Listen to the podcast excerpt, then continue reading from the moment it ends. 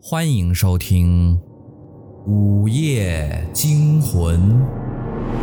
您的订阅就是对主播最大的支持。柴公子在这里每天为您讲述一个鬼故事。今天的故事叫《同床病人》。跟许多医院一样，这家医院也没有四楼。而是直接跳到了五楼，幸好我住的是三楼，在病房里还不至于会有那种心里发毛的感觉。我住的是双人房，但另一个床位却是空的，感觉就像是一间宽敞的单人房。把东西衣物都安置好后，我先是躺在床上让护士打点滴，护士离去后。我百般无聊地看着点滴一滴滴的滴落，直到感觉眼睛发麻后，我起身翻查床头柜的抽屉，看看之前的住院病患有没有留下些什么。但我只在第一层的抽屉里发现一本标示着住院事项的手册，其他抽屉里什么也没有。我在床上坐好，翻阅起那本住院手册。无聊的开始一一对比各病房的差异。好嘛，其他病房还有电视和冰箱。翻查了几页以后，我注意到其中一件事项被红笔圈了起来，似乎极为重要。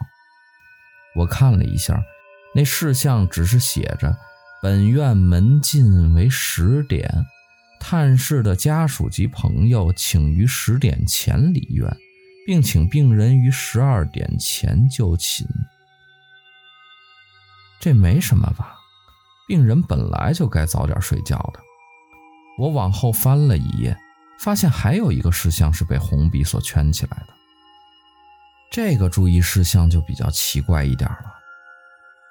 十二点后，若同病床的病人按下紧急呼叫铃，请勿慌张。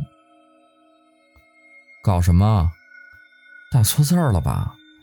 应该是把同病房打成同病床了吧？我猜测道。再怎么挤也不可能两个人挤同一张床吧？我合上手册，从包里拿出自己带的书看了起来。晚上十点，护士帮我将点滴拿下来，给了我晚上要服用的药，并且吩咐我晚上早点睡后便离开了病房。但可能是因为我平时的生活就日夜颠倒的关系，我在床上折腾到了十二点多，仍然没有睡意。于是只好打开床头灯，继续看书。等到眼睛有了倦意，我才将书收起来，并要关上床头灯。但当我的手压在床头灯开关上，正要摁下去的时候，我看到了一件匪夷所思的事情。如果我快个一两秒关掉床头灯，我可能就看不到这一幕。但我偏偏看到了，一只苍白的手从床底下伸出来，摁下了床头的紧急呼叫铃。跟我摁在床头灯开关上的手，仅仅只有几厘米的距离。